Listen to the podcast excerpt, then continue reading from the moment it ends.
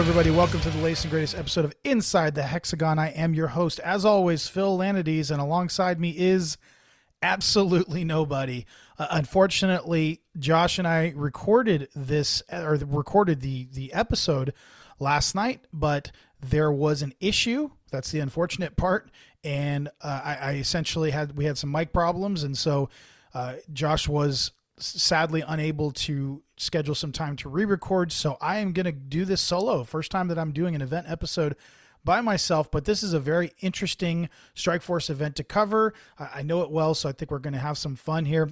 Before we move forward, I just want to welcome everybody to the show. Inside the Hexagon is about walking through the major events, fighters, and milestones of Strike Force, which was a very important and innovative MMA promotion that existed from 2006 until 2013. And on this episode, we are going to be discussing Strike Force Diaz versus Daley, which took place on April 9th, 2011 at the Valley View Casino Center in San Diego, California.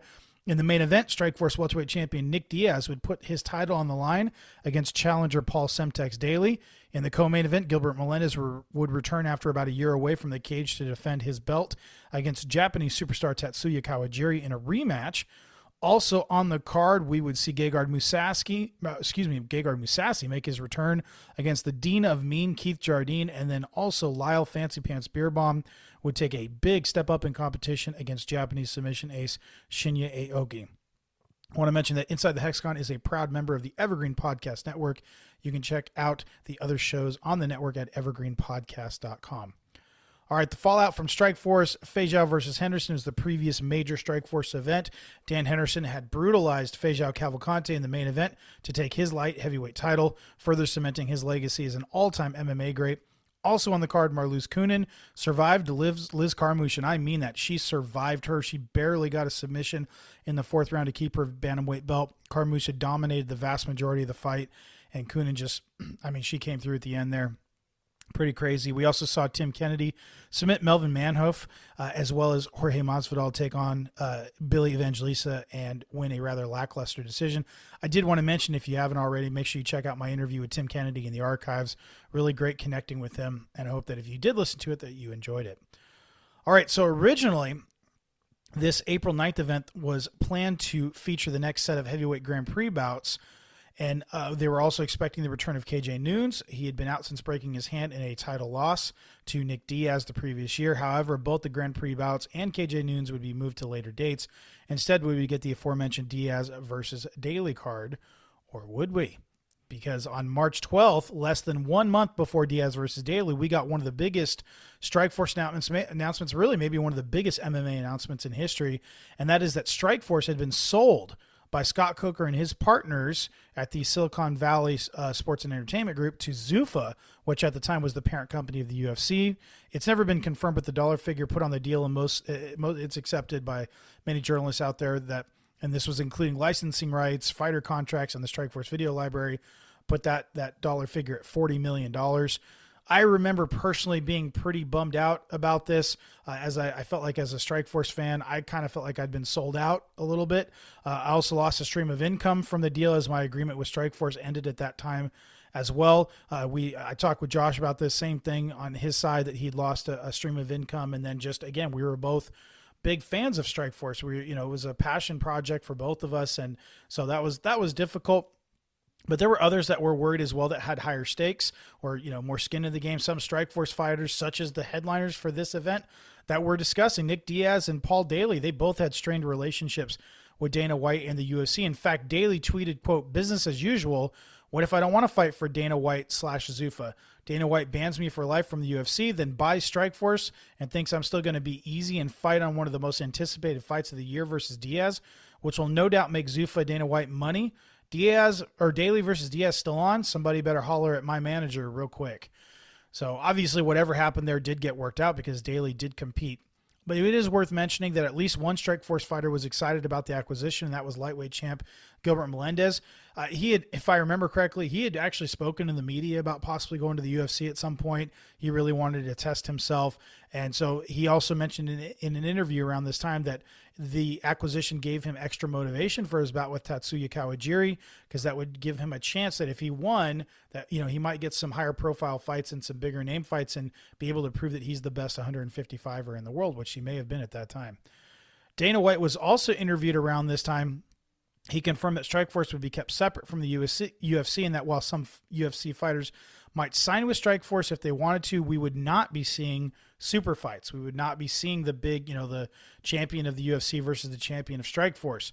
Uh, but I do want to mention uh, for more of a deep dive on this deal and what it meant to MMA then and what it means now, make sure you check out our last our mo- our previous episode it was a sit down interview between me and longtime MMA reporter John Morgan. John is a friend of mine. We go way back. I had a great time breaking down this acquisition again, what it meant to the fighters, what it meant to the sport as a whole, and how it's viewed today, uh, as well as his per- overall perspective on Strikeforce. And so that was a great chat. So again, if you haven't already, make sure that you check that out in the arti- archives. Another big announcement around this time was that Gina Carano was signed, sealed, and delivered to be coming back to Strikeforce. I had forgotten about this, but she was actually scheduled to fight on the June Strikeforce card against Sarah D'Alelio. This was pretty surprising because Dana White had been very clear at that point that he would never ever promote women's MMA. He changed his mind. But now that Zuffa was under the, or sorry, now that Strikeforce was under the Zuffa banner, some thought that this might be the death knell for for major female fights. Again, we would all, we all know that that would prove not to be the case, and Carano would come back. Uh, I'm sorry, Carano coming back was a positive sign, and we will talk more about that. All right, there was a challengers event around this time. Challengers Wilcox versus Damm took place on April 1st uh, 2011 at the Stockton Arena in Stockton, California. Not a ton of notable notable names on this one. Lorenz Larkin TKO'd former kickboxing star Scott Lighty in the second round. Caros Fodor TKO'd David Douglas in the third round, and in the main event, AKA fighter Justin Wilcox TKO'd Rodrigo Damm at the end of the first round. All right, but this brings us to the event that we're that we're here to talk about. Strikeforce Diaz versus Daley again took place uh, uh, April 9th, 2011, at the Valley View Casino Center in San Diego, California. Gus Johnson was back for this one, unfortunately, uh, but he was teamed up once again with Mauro Ranallo and Frank Shamrock. Broadcasted on Showtime, Diaz versus Daley drew slightly better ratings than Feijão versus Henderson, with the former drawing an average of 528,000 viewers, while the latter drew an average of 412,000. So, uh, but however, both were well short of Fedor versus Silva, which held the record for a Showtime broadcast for Strikeforce, which drew an average of 741,000 viewers. So, once the broadcast kicked off, uh, Mauro Ranallo interviewed Scott Coker. I mean, before they got to any fights, and asked him about the acquisition. And Coker said it was a real tough decision, uh, but it had been in the works for a while. Coker said they still had their own fighters, their own broadcast contract, and their own events, but now had Zuffa's promotional muscle behind them. He deemed it Strikeforce 3.0, which I assume Strikeforce 1.0 was their kickboxing phase, and then once they moved to MMA, that was 2.0, and now this was 3.0. Uh, he said there were talks to expand into Canada and beyond. Coker also say that while Strikeforce and the UFC would continue to operate separately, he did expect to see championship dream fights such as Alistair Overeem versus Cain Velasquez and Gilbert Melendez versus Frankie Edgar. So interesting that Coker said that. Dana said that that would not be happening. So you know what would would end up, eh, we did not end up seeing that. We just saw the UFC start to siphon Strikeforce fighters away, and we'll talk more about that actually in this broad or in this podcast because uh, there that started to happen as soon as this event uh, was over, pretty much. But so Dana, uh, by the way, despite earlier comments that indicated that he would not be in attendance, he was cage side. Apparently, uh, they said put, had to put extra pressure on the fighters as they had the opportunity to make an impression one way or the other on the biggest promoter in, in MMA. And you know, would that play a factor in any of the fights? We would see. But let's go under the over the undercard at 145 pounds. Robbie Peralta defeated Hiroyuki Takaya via split decision. At 265 pounds heavyweight, Virgil Zwicker defeated Brett Albee via TKO, come by way of strikes at 146 of the first round. At lightweight, Joe Duarte defeated Saeed Awad via submission, come by way of armbar at 245 of the second round. Saeed, longtime Bellator fighter. Uh, at welterweight, Herman Toredo or Toredo, I'm sorry, yeah, Herman Toredo defeated AJ Matthews via KO come by way of punch at 416 of the first round. At a catch weight of 140 pounds, Rolando Perez defeated Edgar Cardenas via unanimous decision. And then at middleweight, Casey Ryan defeated Paul Song via submission come by way of triangle choke at 139 of the first round. All right, let's get to the main card. Here we go. So at 155 pounds, Shinya Aoki defeat, or I'm sorry, took on Lyle Beerbohm. Aoki was 26 and 5. He was the dream lightweight champion coming in. He had won six of his last seven MMA bouts, with the one loss coming to Gilbert Melendez in Strikeforce in Nashville. Mauro pointed out that Aoki was back, wanted revenge against Gil, but he had to get through fancy pants first. And it's worth mentioning, uh, Shinya Aoki, and this is, this was Josh actually mentioned this during the recording uh, that we did yesterday, that Shinya came out to a big crowd response and it was you know pretty crazy for a San Diego crowd uh, to to respond that you know strongly to a, a, native Japanese fighter didn't speak English, didn't really have any big U.S. ties, but he, he apparently had a following there. Uh, this was right around the time of the massive Japanese or uh, uh earthquake that happened. Uh, in Jap- uh, Japan back then, and, and and just there was all kinds of devastation. I don't, I vaguely remember that. I don't know a lot about it, but the commentators made, you know, they they discussed that a little bit, and uh, Aoki and Kawajiri both uh, got you know seemed to get emotional, and, and it was a it was a pretty big deal. So, uh, but Beerbohm was 16 and one coming in, which included a three and one record in Strikeforce.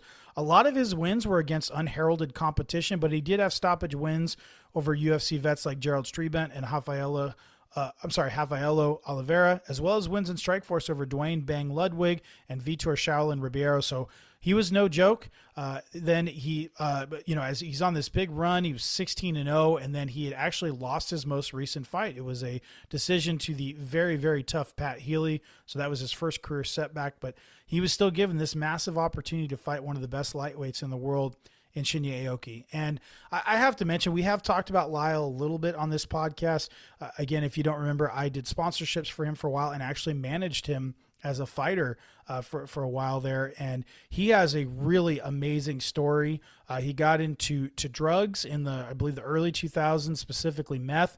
Committed several felonies over the course of six years, and he got time in prison. He actually got a year in state prison. And while he was in state prison, he saw the UFC on TV and thought, "Man, I could do that." And on the day of his release, he had his dad take him to a gym on the way home so he could check it out and started training immediately. Had his first amateur fight eight days after his release from state prison. He went 10 0 as an amateur before turning pro in 2007 and running his record to 16 0 again heading into 2011. Then he had that loss to Healy. But he had really had an amazing, amazing story. Uh, he was featured in a, a fight, a, a, a documentary, I believe it's called Fight Life in I think 2012 or 2013, and uh, just just a crazy story. And we'll we'll get to that a, a, little bit more in just a few minutes. But Lyle's pants for the fight itself, they were not quite as fancy as they were patriotic. Uh, normally had a lot of the the 90s, you know, kind of chevrons and just different, you know, neon colors and that sort of thing. But this time they were covered with small American flag emblems. So once the, the bell rang, Beerbohm clinched early on, but Aoki was able to turn that around and get a trip takedown. And this was really the beginning of the end as the Japanese submission fighter was able to get Beerbohm's back and sink in a neck crank. And I mean, my God, it was on tight. And that was all she wrote. Beerbohm was forced to tap. Essentially, it looks like a rear naked choke, uh, but the the forearm is across the jaw and the chin with the head being turned and it looked very very painful so the official result result excuse me official result was Shinya Aoki defeating Lyle Beerbohm via submission, come by way of face or neck crank at 133 the first round. And, you know, just not a smart game plan for Lyle. I, you know, not that Lyle was known for being a great uh, a great striker. He was just kind of a, an all around fighter, but wrestling seemed to be mostly his base. And, you know, when you, why would you go to the ground with a guy that that's where he's going to beat you?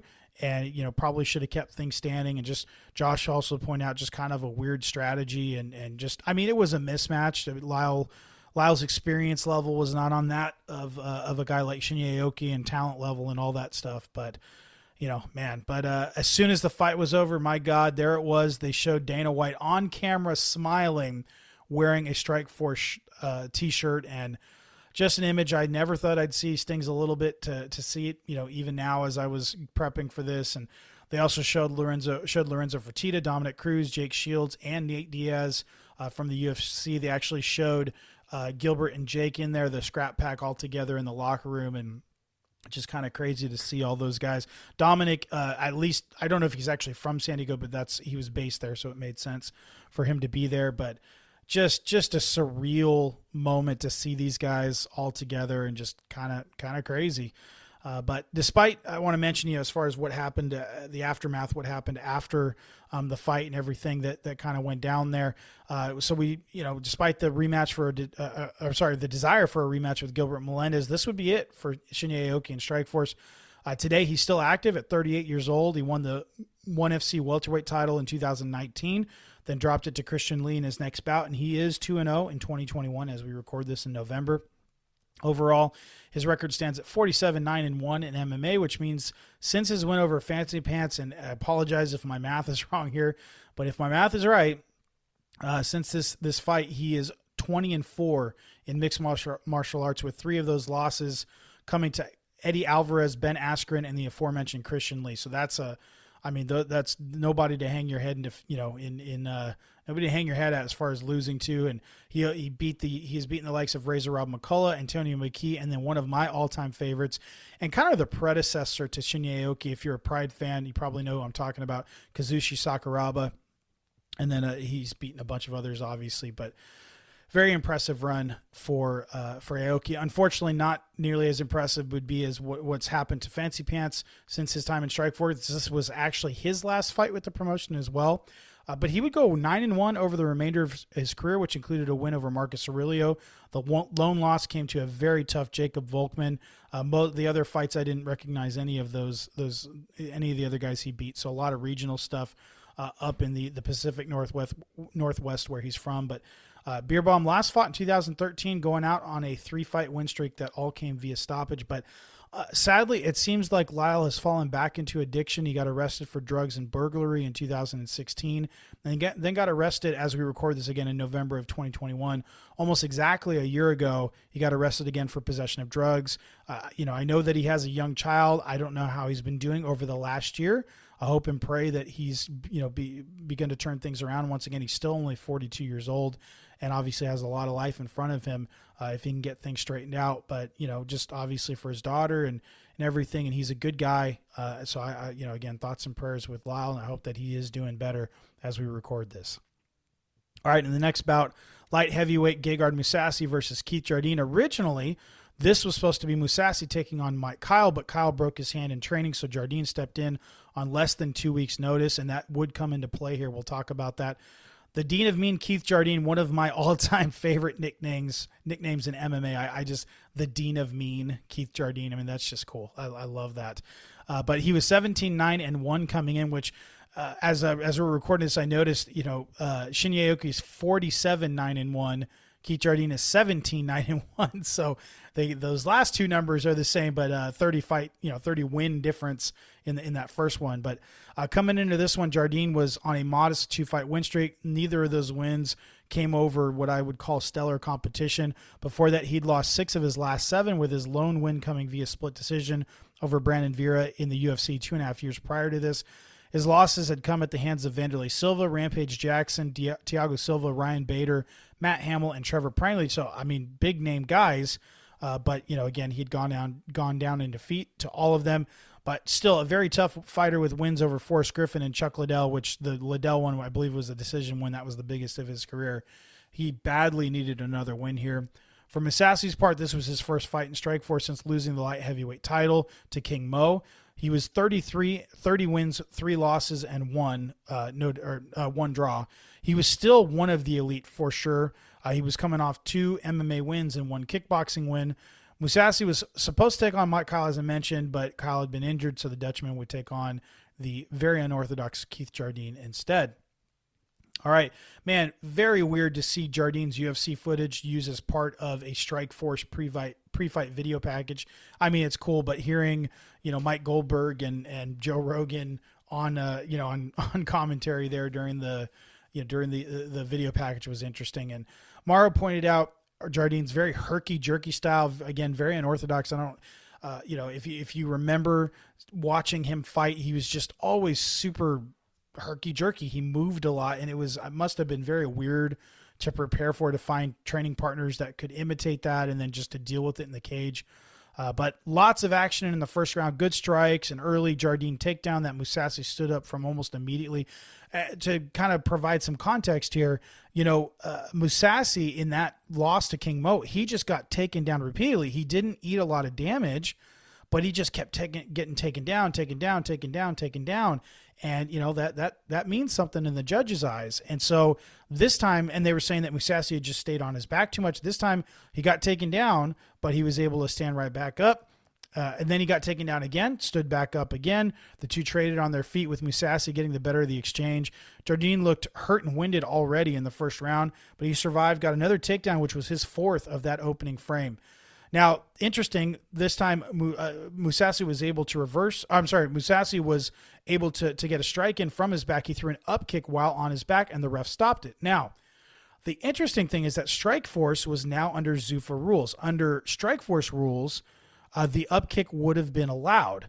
But under Zuffa rules, it was not. Now, we would also see another new rule come into play in a later fight, which was no elbows to the head of a grounded opponent. That was not allowed in Strikeforce. Well, that was now going to be allowed because of the Zuffa rule. So this was now this uh, this upkick was now illegal. Time was called, and I on replay you could see he did nail Jardine. He really did nail Jardine. The ref gave Jardine, Mike Beltran, the, the ref gave Jardine a chance to recover, which he took full advantage of. I'm sure the, the, the strike hurt, but he was also, again, very winded. Uh, the, the crowd did not like this at all. And then the crowd booed even harder when referee Mike Beltran took a point away.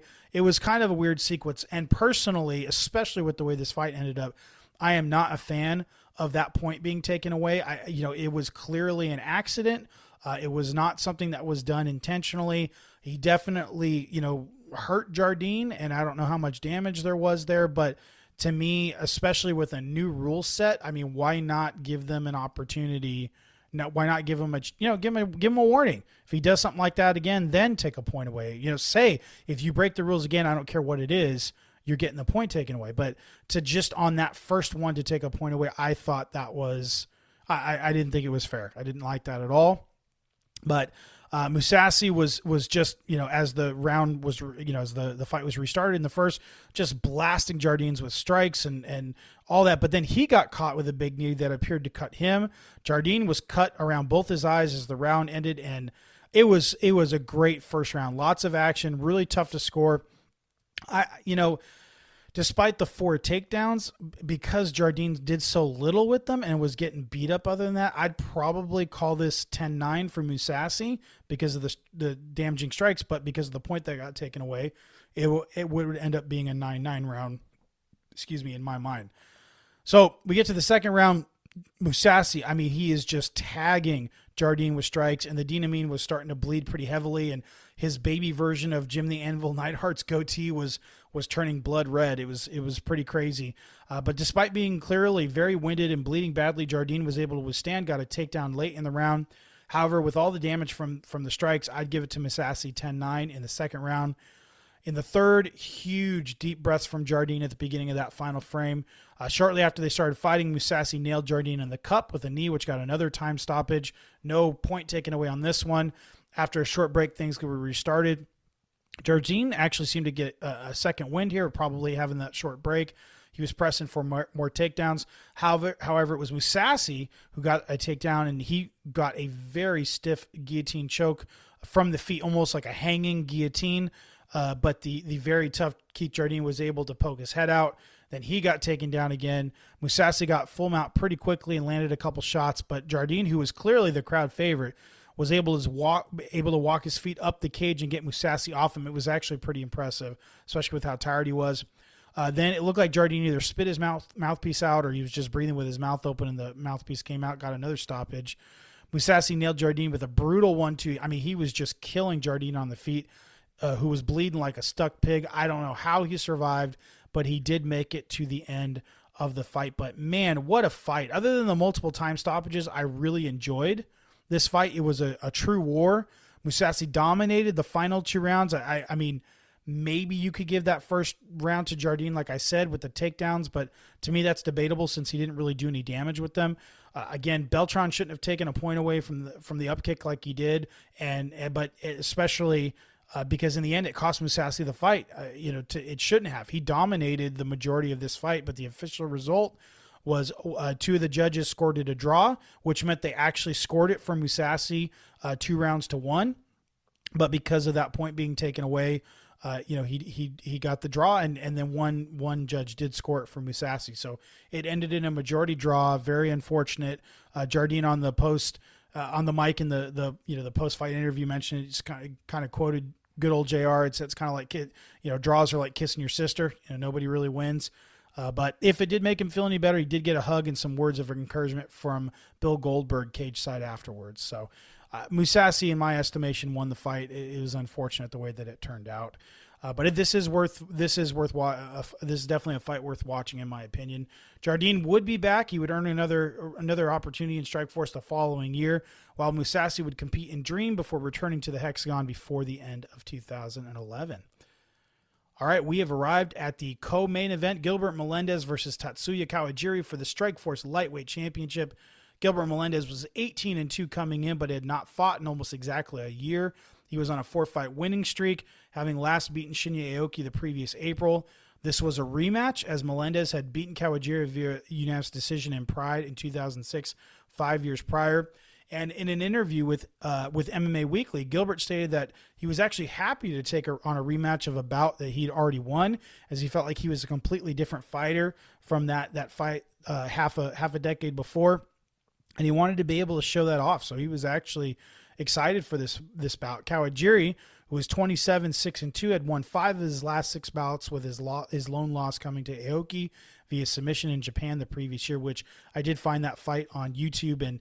Uh, you know, it's it's a fairly quick one. They got to the, the ground pretty quick, and they tried to trade leg locks, and eventually Aoki was able to cinch one in. Kawajiri tapped out, but he had rebounded with a decision win over Josh Thomson four months before this event. So he seemed really primed. That was in, in Japan, and he seemed really primed to get revenge in a major title from Melendez. And this was also Kawajiri's North American debut, so that's a big deal. He had a shot at making a big splash in a new market for him.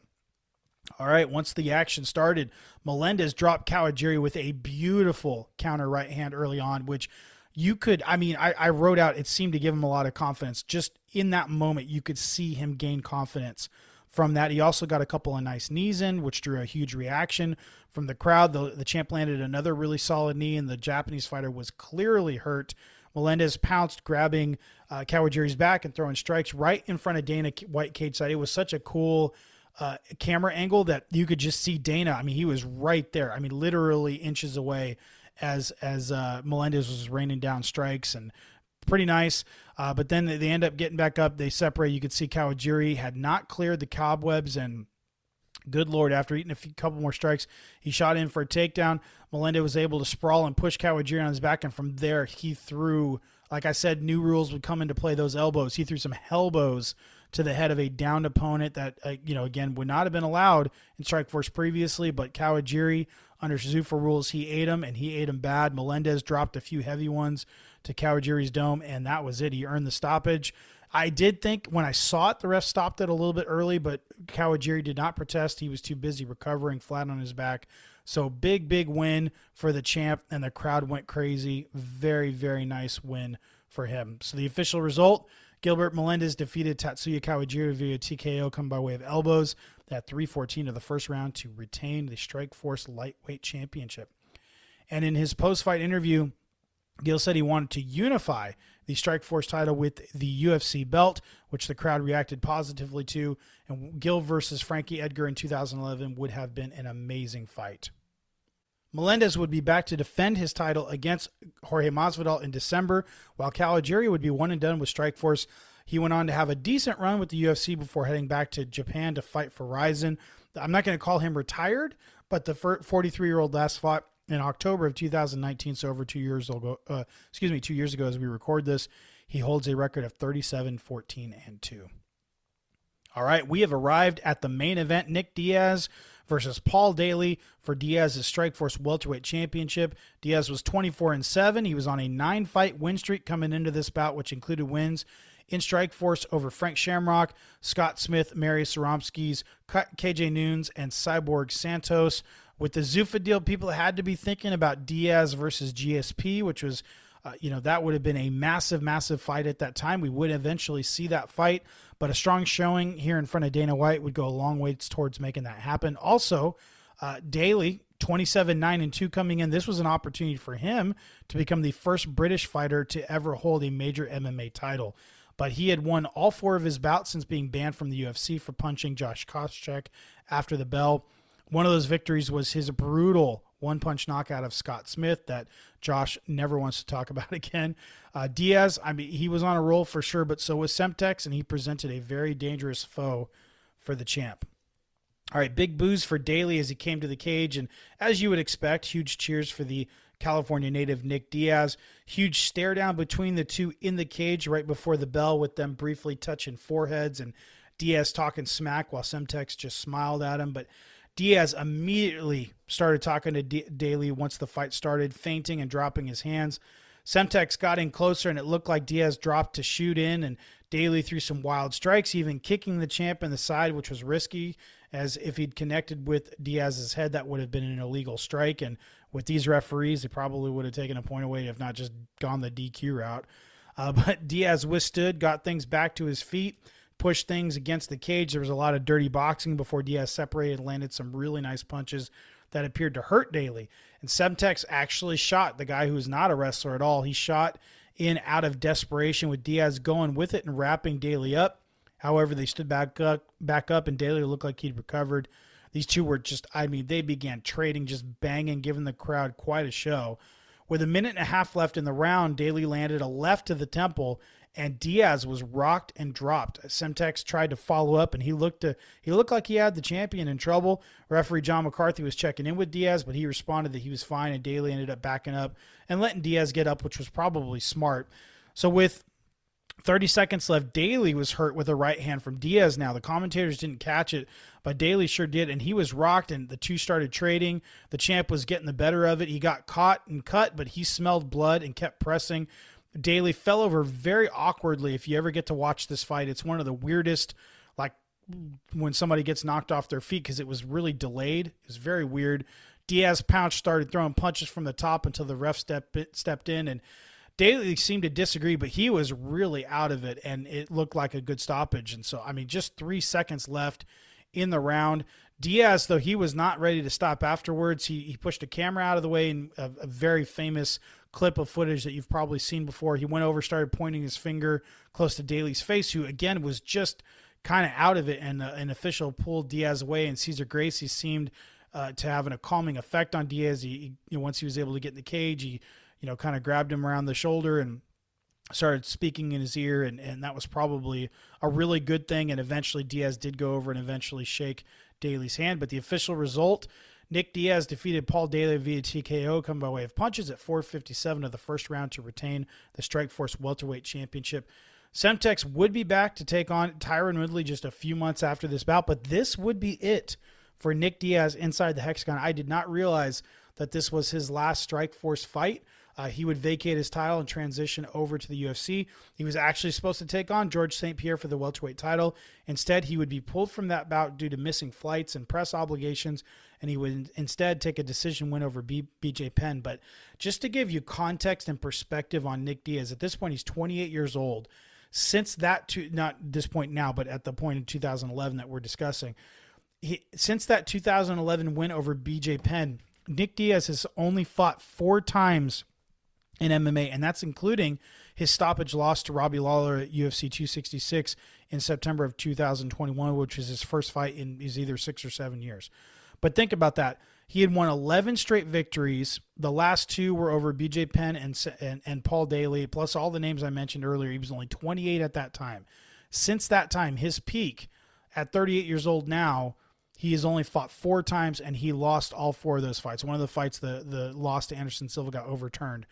But I, just, I mean, yeah, just just kind of crazy. And Josh and I spoke about this when we recorded yesterday. I, I'm I believe that that Nick has some uh, some some personality issues, uh, you know, I, I, mental health issues that he's undiagnosed anxiety or or I I don't know that he's ever been diagnosed with anything like that, but just based on the interviews he's done and a lot of the things that he's talked about, I just feel like he, he's de- deals with a lot of issues uh, in his mind, and that's not a knock. That's not you know I'm not in any way trying to make light of anything or say anything negative about him. I just I just personally believe based on the footage that I've seen, the you know the stories I've read, the different things that I've I've come across that he deals with a lot of of you know a lot of issues in that and and so you know that would contribute to why we've only seen him despite being only 28 and one of the top lightweights in the world only compete the you know those four times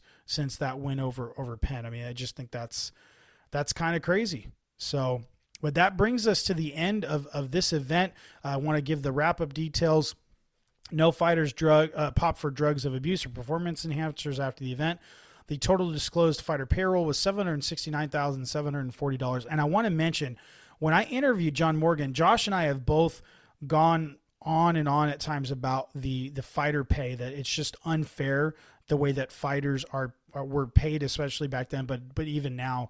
And so i asked john you know because all we really have to go off, off of are these fighter salaries that are released through the local state athletic commission. And I asked John, how accurate are these? And this guy's been covering MMA for, for years and years. And he said that they're not very accurate, accurate at all. He said that due to tax reasons, fighters will often only get paid a certain amount for their fight, but then have a separate, a separate kind of secret quote unquote contract for a, a, a quote unquote appearance fee that is much higher. So the fighter salaries that we share likely do not include the full amounts of the of, that the fighters are paid. Now, of course, there are some that probably don't get you know that extra money, so to speak, or or whatever. But we have no way of knowing. Um, we do know that that George St. Pierre mentioned recently. Um, I believe his disclosed pay was like five hundred thousand dollars for a fight or something like a pay per view fight or something like that. And he said, I believe he said he got like ten million for that fighter. Eh, you know, so it's um, that obviously uh, confirms that um, you know that those those those those fighter contracts are not you know are not accurate and and or those you know yeah at least the, what we see from there so uh, yeah okay here we go so George St. Pierre said that for the fight with Michael Bisping in 2019 with the pay-per-views the sponsorships everything he said he made about 10 million dollars so that was a very very different you know that's uh, that's just much different than what he was said to have paid uh, been you know paid as far as based on what the the athletic commission that type of information. So so take these salaries with a grain of salt is my point. But Nick Diaz according to the athletic commission got 175,000 with no win bonus.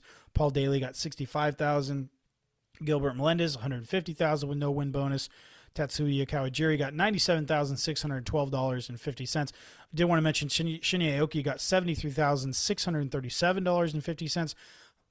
I'm assuming that those are kind of weird numbers like they are because they were the yen that like in where they come from in Japan and the type of currency they normally use yen would you know it probably translated to an even round number you know with them but anyways Gegard Mousasi got 150,000 for his draw with Keith Jardine, who got 25,000, and then Lyle Beerbohm got $10,000. But very momentous card in Strikeforce history. Really enjoyable card overall. To me, I my favorite fight was actually the Mousasi Jardine fight.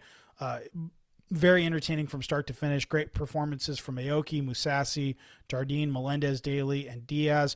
Uh, Josh, when I asked him about this, he said he really enjoyed the show as well, even though it was tough being, you know, knowing that Dana was there and it was the end of an era. But really, uh, just a really, really enjoyable card overall. It, there's a pall over it. It kind of cast a pall knowing that this was the end of an era, not just for Strikeforce, but for MMA as a whole. Uh, again, John and I, John Morgan and I talked about this on the previous episode, but Strikeforce was never a real competitor to the UFC. It was an alternative for fighters to go that you know, maybe they just didn't want to be in the UFC or the UFC didn't want them and there was an opportunity there to go make some money elsewhere. You know, could Strikeforce have survived and still be in business today? Maybe if they'd stayed a big time reg- regional promotion, you know, maybe, but uh, it's it's just obviously it's tough to say. They were talking about expanding anyways, so but most of their shows outside that didn't especially those that didn't feature Fedor outside of the Bay Area didn't sell nearly as well as they did in the Bay Area and you know there were a staff of 10 people. This was not you know josh and i worked for them as contractors. I'm sure they had a bunch of other contractors working for them but it was a staff of about 10 people.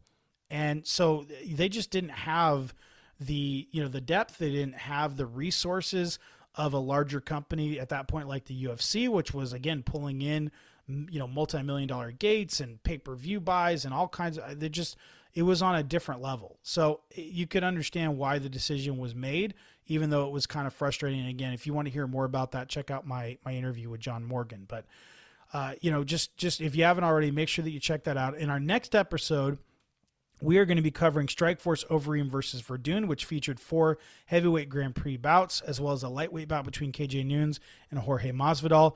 In the Grand Prix, we'd get to see Chad Griggs take on Valentijn Overeem. This will be covering Daniel Cormier battling Jeff Monson. Josh Barnett locked horns with Brett Rogers, and Alistair Overeem went up against Fabricio Werdum in the main event. Again, as mentioned earlier, this card was supposed to feature the return of Gina Carano, but that would not end up happening. I, we'll talk about why during that episode, but I am looking forward to covering this one. But I do want to, again, apologize for just just being me. I hope that you were okay with this. At least it was uh, shorter than it normally is. Uh, but I, I, hope that you enjoyed this. You make sure you can check us out on social media. You can find me on on Twitter and on Instagram at the Hexagon Pod, and then you can find me at Phil. You can reach me directly at Phil at InsideTheHexagon.com. I would love to hear from you. But with that, we're going to go ahead and ride off into the sunset. We hope that you stay safe and you stay healthy, and we will see you soon.